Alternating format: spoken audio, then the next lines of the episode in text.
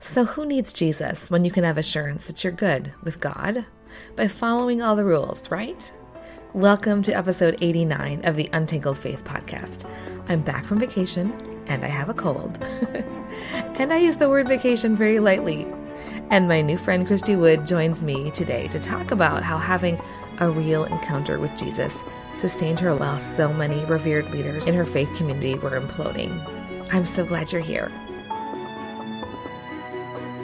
I'm Amy Fritz, and you're listening to the Untangled Faith Podcast, a podcast for anyone who has found themselves confused or disillusioned in their faith journey. If you want to hold on to your faith while untangling it from all that is not good or true, this is the place for you. Hello, friends. I have missed you. Over the last month, I thought I would relax, but that's not exactly what happened. Our family had two family reunions, two weekends in a row. I started doing some contract work for the Christian Podcasters Association, and we've been getting ready to send our oldest to college next week. And now July is over, and I kind of missed my chance to rest. And as you can hear from my voice, I have a cold. At some point, I'll figure this rest thing out, but I am really glad to be back.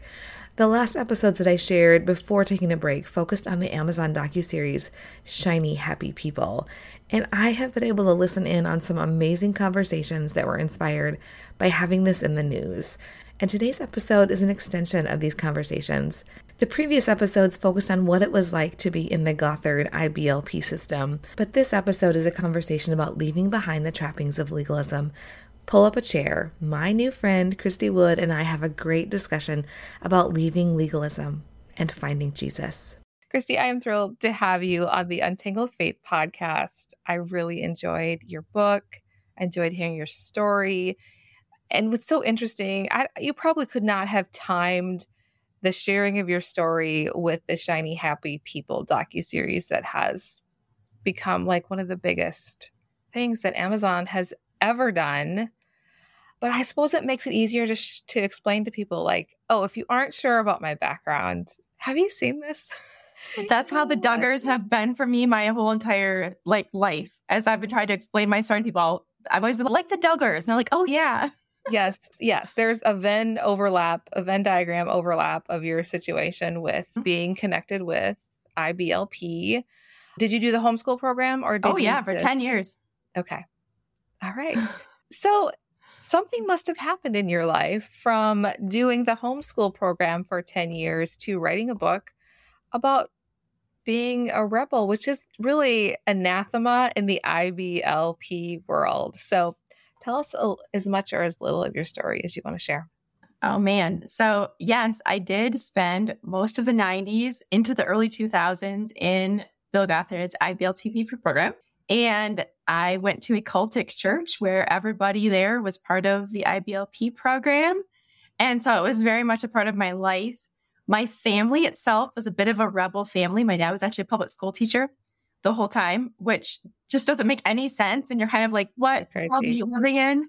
But because of that, I had one foot in the real world a little bit throughout the whole thing. And so we never got completely sucked into all of the Gothard stuff, but it was definitely a part of my life. The religious aspects were part of my life, the rules, the formulas, all of that stuff was a part of my life. And yeah, what happened? I met Jesus. So, not even looking for him. I was the good girl following the rules. You thought you had already found Jesus. I don't think I even cared. Okay. be honest. Like it was one of those, I'm just doing the right thing. And God is, I believe in God, I'm believing the Bible, I'm following the rules kind of a thing. It never really occurred to me that he was like real. He was just the name on a page of an old book when he was just a concept. He was an idea that I believed in. And I didn't remember a time when I didn't believe in him, kind of a thing. But yeah, he became real when I was 15 and that changed everything. That changed absolutely everything. And I think that meeting him like that in such a real way is why I'm still a Christian after everything that we've been through that that's it. I just interviewed Karen Swallow Prior, who is an absolute genius. And she's talking, she has a book coming out about the evangelical imagination. And just the argument there is like how much we have been shaped. Our faith has been shaped. The way we live our faith has been shaped by culture. And the culture of IBLP has really got its t- tentacles all over oh. American evangelicalism. And we don't always realize that. She quoted somebody who had given this famous speech, a commencement speech, talking about, he, t- he shared this little story about this older fish swam by this, the little fish was like, Hey, how's the water? And that fish, the older fish swims away and the younger fish looks at the other ones like, What the hell is water? you don't even know you're yeah. in it. It's because it's just so natural to you. Yeah. So that is fascinating to me that you say you it was finding Jesus. Yeah. Oh, yeah. Opened up your eyes. At 15, I was doing my good girl thing. I was actually praying a list of God's names back to him. So, like his Hebrew names and just like this whole thing of like who he was, praying it back to him. Like I was supposed to. It was a homeschool program. It was actually like an assignment from IBLP. Here, pray this list of names. And so I was doing it and just suddenly realized that there was an inexplicable presence there with me in the room and I was like, whoa, wait a minute. And I was not looking for it. I was not looking for him, but he was looking for me. Yeah. And just finding him like that, I was like, okay, if God's real, like a real person, I want to know him. Yeah. And so it was pursuing that in my prayer time and my scripture reading by myself, like actually in context, not like IBLP does it or other religious Christianity does it. And that's just, that's what turned me into rebel. It was like this Jesus that I know is not the same Jesus that they're telling me about. Yeah. Like they don't line up. And so, yeah, that's what it is. You talk about a point in your like young adult life, and you're you're still young adult. I'd say you're you. I think I look younger than I really am. We're gonna just own that right now. We're gonna, we're gonna name it and claim it right now. That there came a point for you when you realized, oh my goodness, that wasn't just a little weird. Yeah, this was like a cult and discovering the harm that it did. I mean, you knew how it sort of messed up your view of theology, yeah. Yeah. but finding the Facebook group of people that had been really hurt yeah. by the Gothard way and actually being at headquarters and all the things involved in that. Mm-hmm. Like, what was that experience like for you to grapple with? This wasn't just a little weird, this was like really bad. It's funny because I had been telling my family for years that it was a cult. I had been telling them for years that Gothard was crazy, that he was wrong, that he was bad. I had an interaction with him probably early 20s where I'd actually met him face to face for the first time. And I was already a little rebellious in my heart. And so I kept, I was like, he always talks about like your bright, shiny eyes and eyes are the window of the soul. I'm going to look into his eyes and find out what I see. Thing. I was not the kind of girl he wanted to be with in headquarters. I was like, and so I remember doing that, like just giving him like a real look as I shook his hand and said hi, and just feeling like this is just darkness in here. And that was really so something I had already been talking about. This is Rob, but no one ever believed me. And my parents were like, you need to just relax and not be so judgmental and stuff like that. And I was like, no. And so I think really discovering that other people also thought it was a cult and really discovering recoveringgrace.com was huge for me because it had all the stories of people who had been at the headquarters or at the different training centers and stuff like that. And just seeing that, I was like, oh yeah, I like I was right. Like this is really bad. This is really bad. And it was weird because I'd never really talked about that. I'd never really dealt with it. I just closed the door and moved on to try to be normal, try to engage in the normal world. And so actually dealing with that was very strange. It was very hard and just a lot of stuff I had to actually talk about. And this was probably like 10 years ago. And so I'm finally dealing with it for the first time 10 years ago and just really wrestling with how much it was affecting my marriage and my kids and just my view of God and how many things I thought I had moved past and yet they were still there. Like the tentacles were just entwined still. And it was a lot. It was a lot. And not everybody wanted to hear the stories. Yeah. yeah. Not I mean, everybody wanted to know. Yeah. There. Social media didn't exist like it exists now. Facebook was newish yeah. around that time and it was just a really concentrated pockets of conversation happening like in in one or two places it wasn't exactly. everywhere and i also understand like it was hard for our parents to hear and reckon with the idea yes that something that they had chosen even if they weren't wholeheartedly endorsing everything yep. was harmful and man i have empathy for the parents but i have so much respect for the ones that have said it's hard to hear, but I know I would do something different. I would do, I would make a different decision today. Yeah. Oh yeah. And that's I where my parents are now. Like it took, I had done something different. It took 10 years to get them to that place because at first they were really like just very resistant to me talking about it, even when I was starting to blog about it. yeah. like very resistant, but they've really come to the place where they're recognizing like that was wrong, that was bad. And now that my book is out and I'm actually just talking about it, my mom told me just the other day, she's, I really just was struggling. Why would God have let us get into this in the first place? She's like, I prayed about it. I yeah. prayed about getting into it. And, you know, he let us get into it. And so how do I reconcile that with the fact that now I know about it and it really was this terrible situation, terrible thing, terrible things were happening. It's so twisted. And I'm we're telling her just, it's okay, mom. Like that's part of the story. It's part of my story. Now I can share this with other people. You know, we can't always understand what God's doing and why he allows things, but like it's okay. It's okay. So in talking with different people, their ability to reckon with things and find different levels of healing really does seem connected in some ways to how now I'm not blaming parents, but it does feel like there oh. is a real difference in those that are able to like mm. find make sense of it more and to find yes. more healing. Yes. And be less likely to just ditch everything when the parents are at least willing to entertain the conversation. Yeah, and I think it's also any conversation. I think it's really hard. It's harder for those, especially as you're growing into adulthood and you're like, ask some questions about this. And I think yeah. it's I think it's a different kind of parent. Like what I've noticed with the IBLP stuff, and even just I don't think it's just Gothard. There is so much yeah. just religious Christianity out there that's it's hard to blame Gothard for everything. But I think when you have parents who are somewhat healthy and are trying their best and are yeah. trying to build relationships, like a whole different scenario than when you have somebody who is mentally ill and who is just sucked into this and using this as an excuse for their behaviors, as an excuse for the things that they're doing. And they're already a broken person who's really struggling. And so I think that is a difference. And I had parents who, yes, got sucked into a cult, yeah. but were healthy. And I think that is partly why I was able to really be able to just deal with this, like you said. Yeah, you said you had one foot in the real world still mm-hmm. the whole time.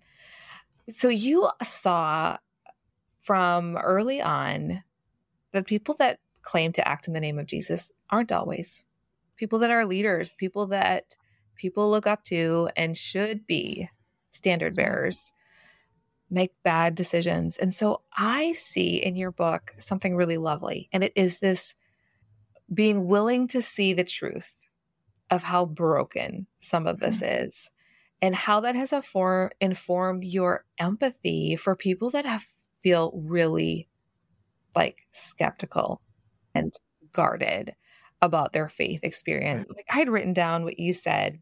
I think it was even in the introduction. You said, We are disillusioned because we have found a fake substitute. Our cranky hearts are leading us home. So many people are like, Why are you cranky? Cranky is bad. Tell me why it's okay. Tell me why you're giving us permission to be cranky. I love it. Uh, you know, I think this is just the core of my heart for people and the core of every message that I share, whether it's in a book or a podcast or a blog or social media, is I just want so badly for everybody to meet Jesus, like the real Jesus. But we have so twisted him. And we're so good at misrepresenting God and misunderstanding God. And we're so good at being religious as people. Like we want to do the things that make God happy and follow the steps. And I just want people to recognize like the fact that you are disillusioned and the fact that you are cranky probably means you haven't actually met Jesus. And so I would like you to be cranky and I would like you to be disillusioned because that God that you found is a fake and yeah. who's not real. And it's okay to reject him. And it's okay to abandon those ideas in the search for a very real God that I just, I can't explain to you like why I know he exists, but I just, I just know. I mean, between the Bible, between my own experiences of him, between just, I mean, yeah, I just, I know he's real.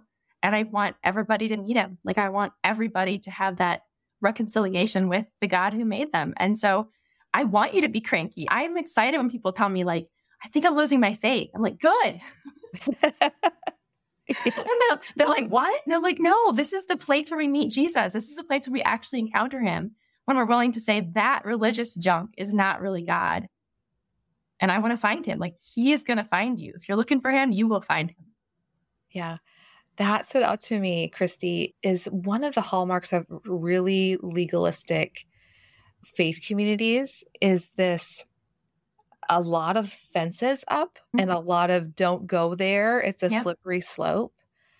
Don't ask too many questions. Yep. What would you say to the person that has been told? If you ask too many questions, this is dangerous. It's a slippery slope. And I also wonder if maybe people are afraid that it's all just a house of cards. And if they yeah. ask too many questions, they'll realize that there's just nothing left. And I think that is a fear. And I think that's an underlying fear of the religious people in those religious systems, even if they're not acknowledging it. Yeah. Is if we start questioning this, people are going to lose their faith. And I'm like, what are they going to lose their faith in? There's this kids movie. Like your listeners, you guys should find this movie. I can't remember what it's called, but it's about this Yeti. And it's this, it's amazing because it's so all about this. But these Yetis are living on this mountain. They're not supposed to ask questions. And the stones tell them all the stories of the Yetis and all this kind of stuff. And, and people are fake. But then they find a person and all their things are unraveling. It's such a good story. So go find it. It's about Yetis. And the same idea here is if I question, if I doubt, what if everything falls apart? And I think that for me, like I look at the difference between historical creeds of the faith, things people have believed for 2,000 years, things that you're going to find in every denomination, whether it's a higher order denomination, like you're going to find these same cores of the faith throughout the entire thing. And people have been believing these and staking their lives on them for thousands of years. Those to me are like the things that you can find and hold on to and say, you know what, this must be true because people have been doing this for so long. But then we have all this other junk. And I talk about it in my book with this Lego illustration yes, of deconstruction. And it's like we have to just take it apart. Like we have to take it apart because we've added so much junk to the cores of the faith, to God, to Jesus. Our Western understanding of how we read the Bible is just ridiculous. We read it like it was written to us in the 21st century in English, literally, and we take it out of context and we don't understand what it's really talking about. And so there's tons of stuff that we have to take apart. Like we have to take it apart. And so I forgot your initial you're question. You're not afraid, no. What you're saying, you're not afraid. Ask the no. questions. It's ask the questions. Ask the questions. Let the things unravel that need to unravel. And sometimes, I mean, I talk people tell me like, what if I become an atheist? And I was like, so what? Become an atheist if you need to. If Jesus is real, he'll find you again. Yeah.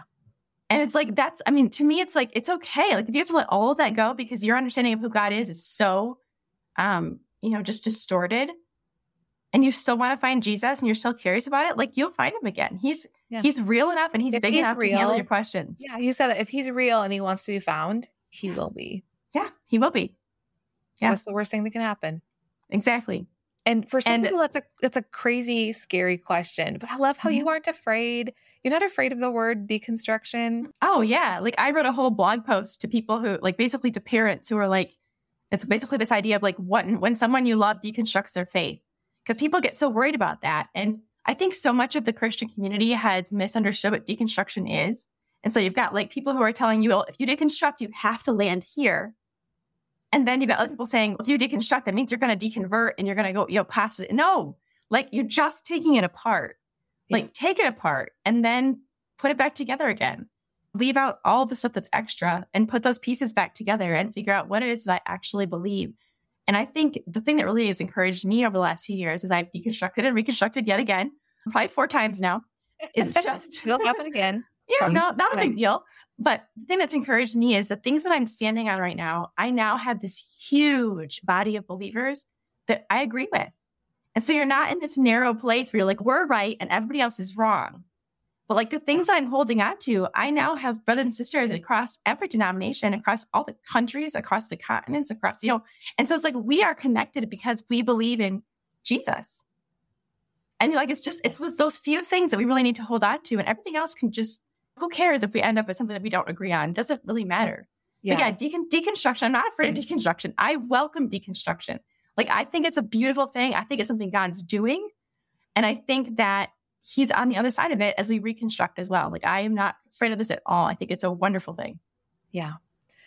You share in one of your chapters how there was a time where some of these popular books were coming out from people that were really like taking a look at their faith and how their experience in the evangelical world had formed mm-hmm. them and how initially you were like what is wrong with these people like i experienced some bad things i'm fine yeah um, that was like you had some more real life things happen yeah. that made yeah. you think okay I want to listen to what they have to say. Yeah. Tell us about that experience for you. Yeah. So, you know, after I left IBLP and I went to college and I dated and married my opposite husband, and we went to Bible school and we were going to go into ministry. And I thought I had left most of my religious, legalistic ideas behind. I was doing really well at being this, you know, normal Christian person. And it was in that season when he was a youth pastor and I was his wife and had two kids and I was, these books came out. And I was just like, this is terrible. Like, why are people leaving, leaving their faith? Why are they questioning their faith? But I hadn't really experienced any kind of Christian hurt, trauma, spiritual abuse kind of thing outside of the cult. And so it was like I could look at the cult and then be like, but yeah, but I'm fine now. And then we went through spiritual abuse and religious trauma at the church that we were pastoring at. And after a year that was like from hell, we ended up being told we had to leave. And it wasn't like we had done anything. It was just a conflict, abusive leadership. It was all the things that you read about, all the stories that you hear about all the time. It's like they have a little checklist of how to do it because it all, everything happened to us. And it was, it was beyond devastating. Like it was the hardest thing I've ever been through. Yeah. And it completely broke me. Like, if I didn't know Jesus for myself, I would probably have left my faith. Yeah. You expected Because- better of them. You expected a cult to be a cult. Cults do culty things. Cults will be unhealthy. They will harm. Yes. And I expected church people to be healthy. Yes.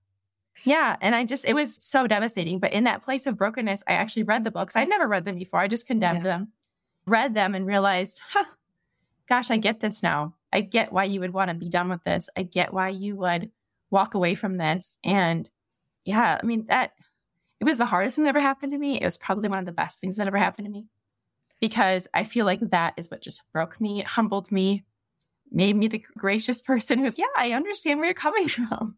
Yeah. I'm not going to judge you because I've I've been there. And Yeah.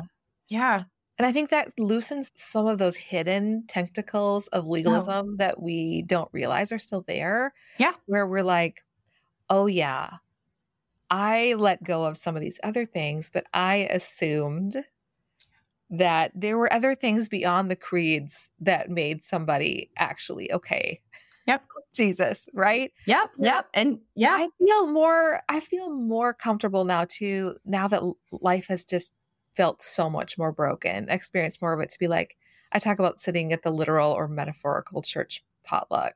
I want to Mhm. sit by that person that's experienced the hard thing because Mhm. they're more likely to not say something stupid. They're more likely to understand things are more complicated yeah. than you think they are.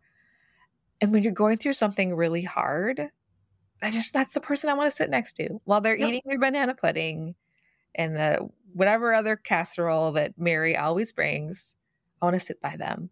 Yeah. And I too found that like some people that I was sort of afraid to even entertain what they had to say, I was like, you know what? I'm not afraid of what they have to say anymore because the truth stands. The Yeah. truth holds up. And I honestly believe in the end, some of these people that I have some different theology with, that we still agree on some of these like creedal things, we're going to be with Jesus together. I love that you, your heart softened in a way that Yeah. made you say, all right, there's something here. There's Yeah. something here. Oh, absolutely. And it's interesting because I didn't necessarily agree with them still. At the end of the book, I was like, okay, I still like, I get that. But it was okay because I was able to be like, okay, I hear your story. I hear where you're coming from. I get this. And the potluck thing you're talking about, I think the people who have been through the hard things, they also know that you don't have to say anything. Yeah. Like you can just sit there and listen to this person share with you and be like, you're not crazy. I got you. Yep. And just to have somebody acknowledge you and understand your story, understand your pain, understand your questions, like it's a beautiful thing to have somebody who can just be like, yep, you're okay. Now for a quick break. Not long ago, I made a decision that changed my life and my relationships. I started going to counseling, and I'm so glad I did.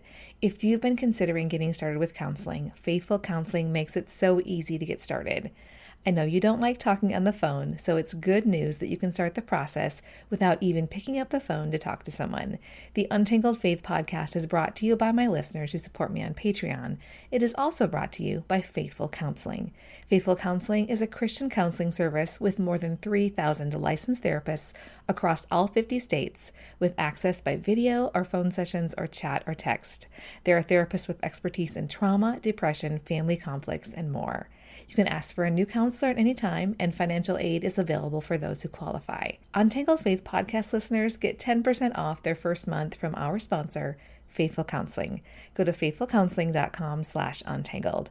Fill out a questionnaire and you'll be matched with a counselor. That's faithfulcounseling.com slash untangled.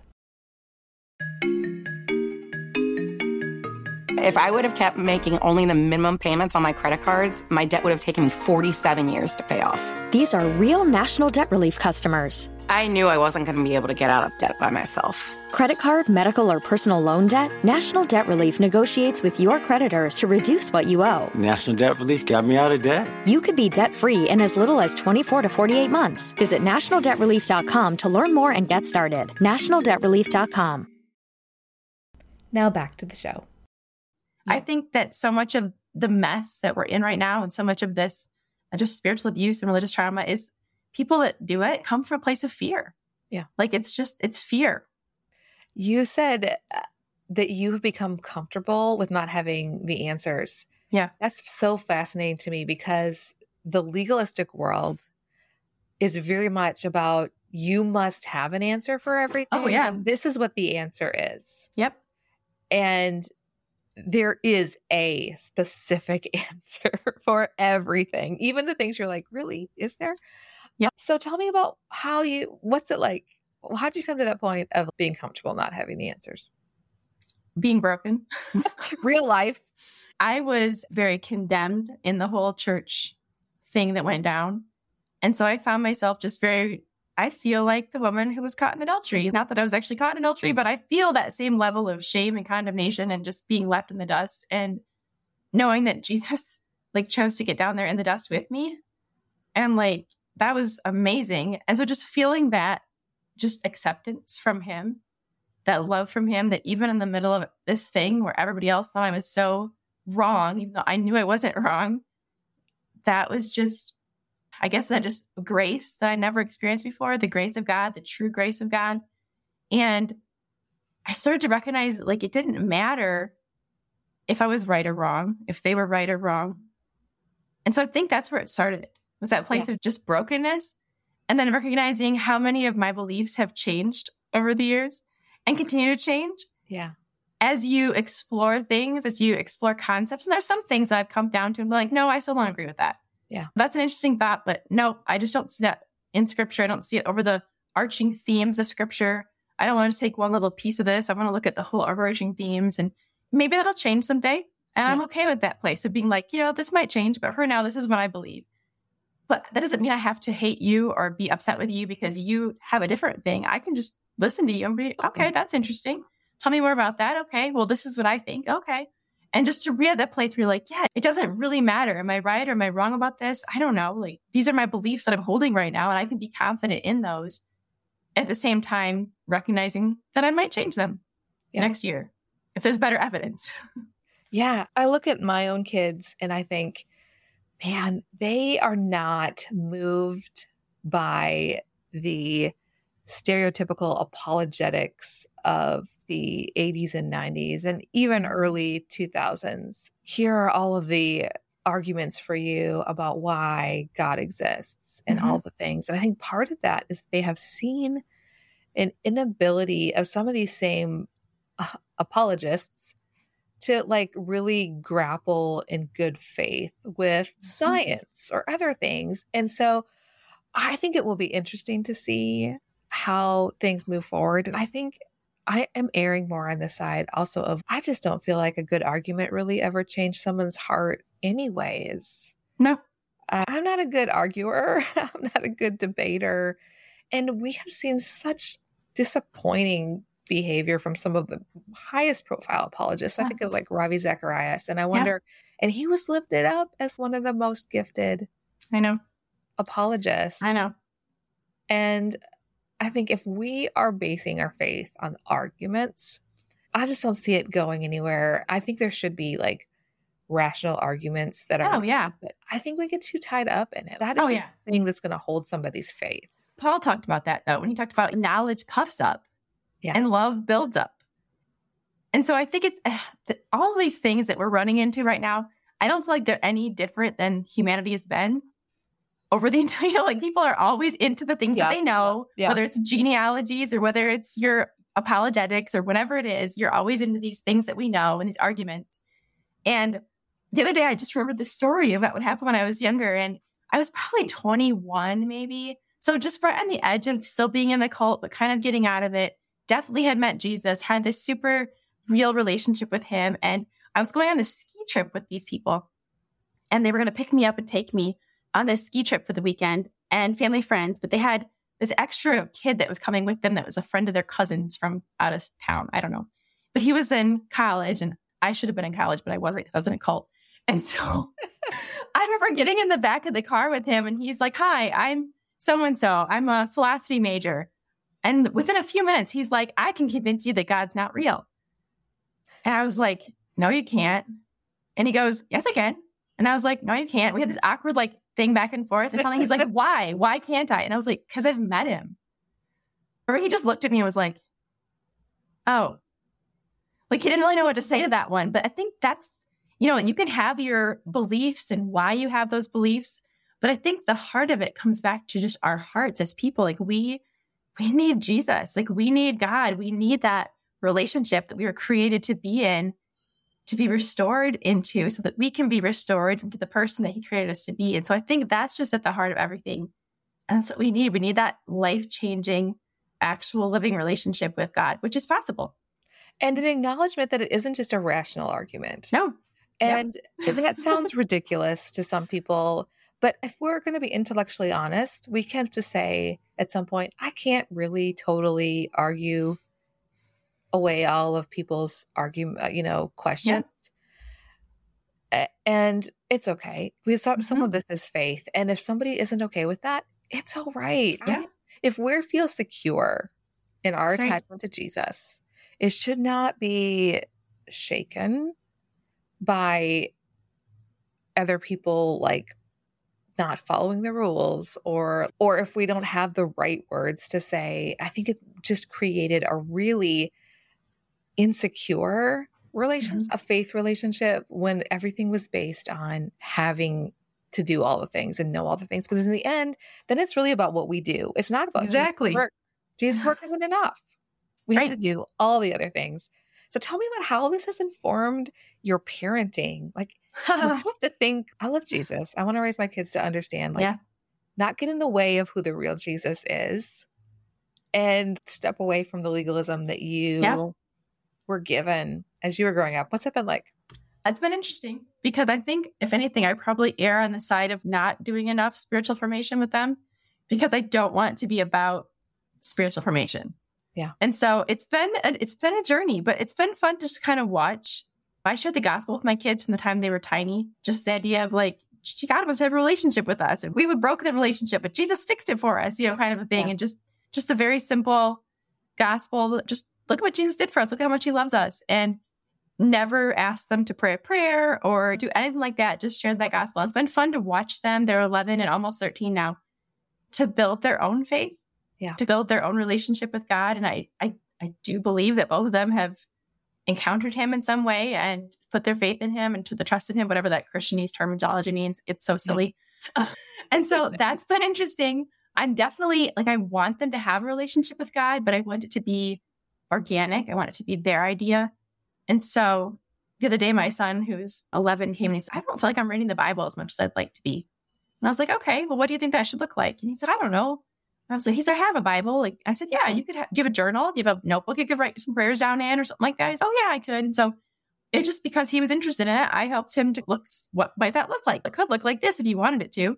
We just talked about it. And, you know, if that's something he wants to do, great. If it's something he doesn't want to do, I'm not going to make him do it because I don't want him to think that doing that makes you better with God or, you know, doing that makes you a better Christian. Like if you want to get to know God, go for it. If you don't, that's fine. parenting is one of those things where you say you don't believe in like the prosperity gospel, or I don't believe, I don't want to be uh, like in legalism and all these things. And then you have kids and you're like, oh my goodness. Oh, I know the things that I just want a book that tells me what I I, want to guarantee that if I do XYZ, ABC will happen. So I can say with my words and know in, in my brain, like that is not how it works. And I will reassure parents every day, all day that like, hey, it's out of your hands. Like we'll do the best we can. Like then my own emotions and my own like, and then I just kind of want to bite a, a pillow in my room be like, but Yep. what if there was? Could there please be some guarantee? Because it is Oh, scary. and It It's is. hard. I just model it, that's all I have to do. I mean, that, that mean I can't force anything. Yeah, I know. Well, and even just like, you know, with the purity culture that I was raised in, it's okay, how do I do my how do I do 13 year old girl? And she's getting older. Like, how do I I don't want to go too far to this side and be like, no, we're gonna let you do it, but I also don't want to be like, so it's just it's been a challenge. And um just the other night we had a conversation. She was like, I don't want to be like so and so. I don't like what they're doing, da da da kind of thing. It's she's like, but I think I'm kind of like that. And so, but we just talked about, okay, so it's one thing to try to control your behaviors. I said, but I want you to dig dig deep in your heart, ask the Holy Spirit to help you. Just be like, why am I doing this? Why do I want to be right all the time? Why do I have a hard time being wrong? What is it about that? It's security, you feel like you're not good enough. And really just dig in there with him. I said, I don't want you to just try to change your behaviors because that's not where it's at. And so those kind of conversations, you know, how do you have those kinds of conversations? I want your heart to be right and I want you to do the right thing. I know. So it's like, how do you, how do you trust that the Holy Spirit is strong enough to, Yeah. and I want to give him the opportunity to do that and not be the person. But it's hard. It's hard, especially because you're like looking back, even just watching Shiny Happy people. I was looking back at my early parenting and my husband, and I was like, he's, oh, that's where that came from. And I was like, I don't want to talk about it. yes, you it was. just- I read the book. Yeah. I, I like So- remember reading Shepherding a Child's Heart and telling my mom about it. And she's like, Are you sure? Because it was Yep. like, you just keep spanking that kid until they are Uh-huh. like happy and thanking you. Wow, that was so awful. So, I mean, well meaning, Right. but wrong. Right. Right. And Oh, I know. if we hold that, if we hold things loosely and be like, remember all the well meaning but wrong things that have happened in the past, there's a mm-hmm. likelihood that isn't completely done. And there are things that I don't know that I'm going to have to later on be like, I messed that up. Yes. I think holding things loosely is, is like the key. Yeah. Obviously, Jesus' answer to everything, the Sunday school answer. But like being being willing to say, I could be wrong. Yes. Oh, absolutely. And and to say that I I was. I was I was wrong. Yeah, I guess I've just as I've seen that the laws, the legalistic laws that I was a part of that we thought were right were so wrong and just recognizing like that was never God's intent. So yeah, it's, it has been a journey and I'm probably not done yet. I think it's a good perspective. I'm not done yet. Yeah. And nobody was able to live up to the law. And that's the point of like, we needed Jesus. And I think people that are, really struggle, a lot of times they have seen people use out of context Oh, yeah. Complicated things and been Yep. like, here's the rule. You cannot Yep. wear leather. Yep, exactly. You can't it's- eat it's- this one thing. You can't Yes. wear earrings. You Yep. can't like there was a there's like a bigger context to the whole thing. Exactly. And you know, when somebody uses it for their own power Yes. and they're to wield it in a way that is shameful and to like give themselves prop themselves up, it's always gonna end up bad. Always. Uh, and so I I have empathy for people that are like, I don't want to hear that. I Yeah. don't want to hear And that. I'm, I'm totally fine. Like, if people need a break from that, take a break. No, I'm like, take a break, but I'm also going to encourage them don't just write it off. If there comes a point in time when you can say, I'm going to revisit this, I'm going to circle back to this, it's been long enough that I can learn a little bit of something, like actually dig in from a cultural perspective, learn it from a somebody who actually knows what they're talking about versus some legalistic person who's taking it the King James and telling you whatever, whatever it means. yeah. But if you didn't take a break, just I think the thing that the thing I still struggle with, I get it, I understand why, but I do still struggle with the idea of like, I don't get this, I don't like it, it makes me uncomfortable. So I'm just gonna throw that out and decide that, that God isn't that's not God, that's not the Bible, that's not I'm like, can we just take a minute to try to understand it first before you decide that it's just wrong? Like, I was talking with Kaitlyn Schiess recently. She has a book coming out called The Ballot and the Bible, how um, Americans have used and abused scripture Mhm. in politics Mhm. from the beginning. Mhm. And she talked about we should pay attention to those verses that we Mhm. tend to want to ignore. Yeah.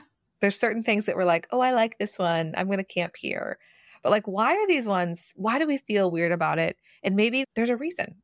And, Yeah. and to lean into it and to learn more about it, Yep. do more introspection. And it should never end in a feeling of shame, but a feeling of the Holy Spirit works and transforms us. Yeah. I like what she said there, even though that feels, oh, I got, I can't just like ignore the thing that I don't want to. But we get into all sorts of trouble when we cherry pick. Oh, And I mean, that happens in legalism all the time where you're like, we're never going to talk about Galatians, but we are for sure going to talk about how if you don't cry out loud enough, then it, you may be at fault for your assault. Yes. Yes. Absolutely. So uh, as we as we wrap up, I have some. I want you to tell me maybe just a handful of rebellious things that you do now that would be just anathema to your IBLP cohort Oh my gosh. your younger. I- This is where you tell us the secrets. Yeah. No. terribly rebellious you are. Tell me you play cards. You- Oh, absolutely. Was that against the rules? I don't not that wasn't in our like fundamental though, because we played euchre. We played euchre back then. Okay. So that wasn't a thing. But I think back to my 16 year old self, and I'm like, if she could look forward to me, I would be so mortified by who I by who I turned into. I have short hair. I have a cartilage piercing. Girl. I'm I only have two children. I'm a working mother. I wear pants. I listen to all kinds of music. I drink alcohol. I like, the list Girl. goes on We will And be praying for you. and on of all the things that I do. Um, I've learned to be I'm noticing the eye trap of dangly earrings. Yeah, oh, yeah. There you go. There's that. Yeah. I mean, I show more, more than just my collarbone sometimes. Women have collarbones. but I think the thing that would make me the most upset is that I have just embraced my strength.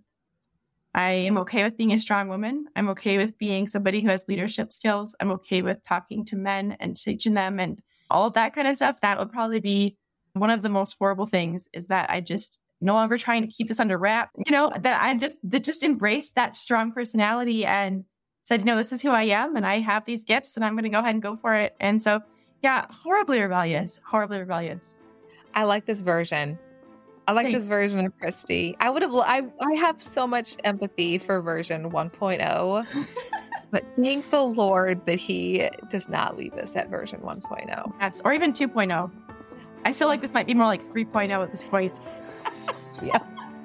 Thank you so much. I appreciate this conversation. This has been really oh, fun. Thank you. Thanks for having me. I appreciate it. Is your book out in the world already, or is it? It coming You can buy it on Amazon or barnesandnobles.com, walmart.com, or if you'd like an autographed copy, you can purchase it from my website and I will send it to you autographed. Fantastic. I'll put a link to that in the show notes. Perfect. Awesome. I loved Christy's lack of anxiety over where people land with their faith. I think that's the biggest gift and encouragement from this conversation. Thank you so much for listening to this episode of the Untangled Faith podcast. I have saved some of my conversation with Christy to share with the Patreon community. Christy and I keep talking for the Untangled Faith patrons, so if you're a supporter of the show, make sure you don't miss our conversation about dress codes and Christy's relationship with the Old Testament scriptures.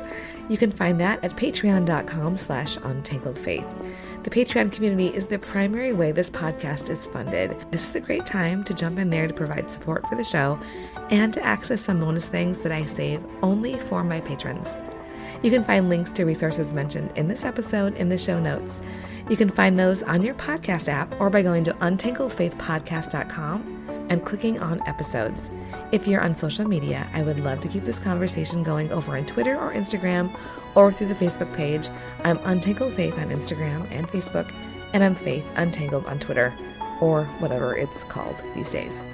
The Untangled Faith podcast is hosted and edited by me, Amy Fritz. This podcast is made possible by the support of my Patreon community. A special thanks to producers Michelle Pionic, Phil and Susan Purdue, Pam Forsyth, and Shelley Taylor. Thanks so much for listening. I'll see you next week.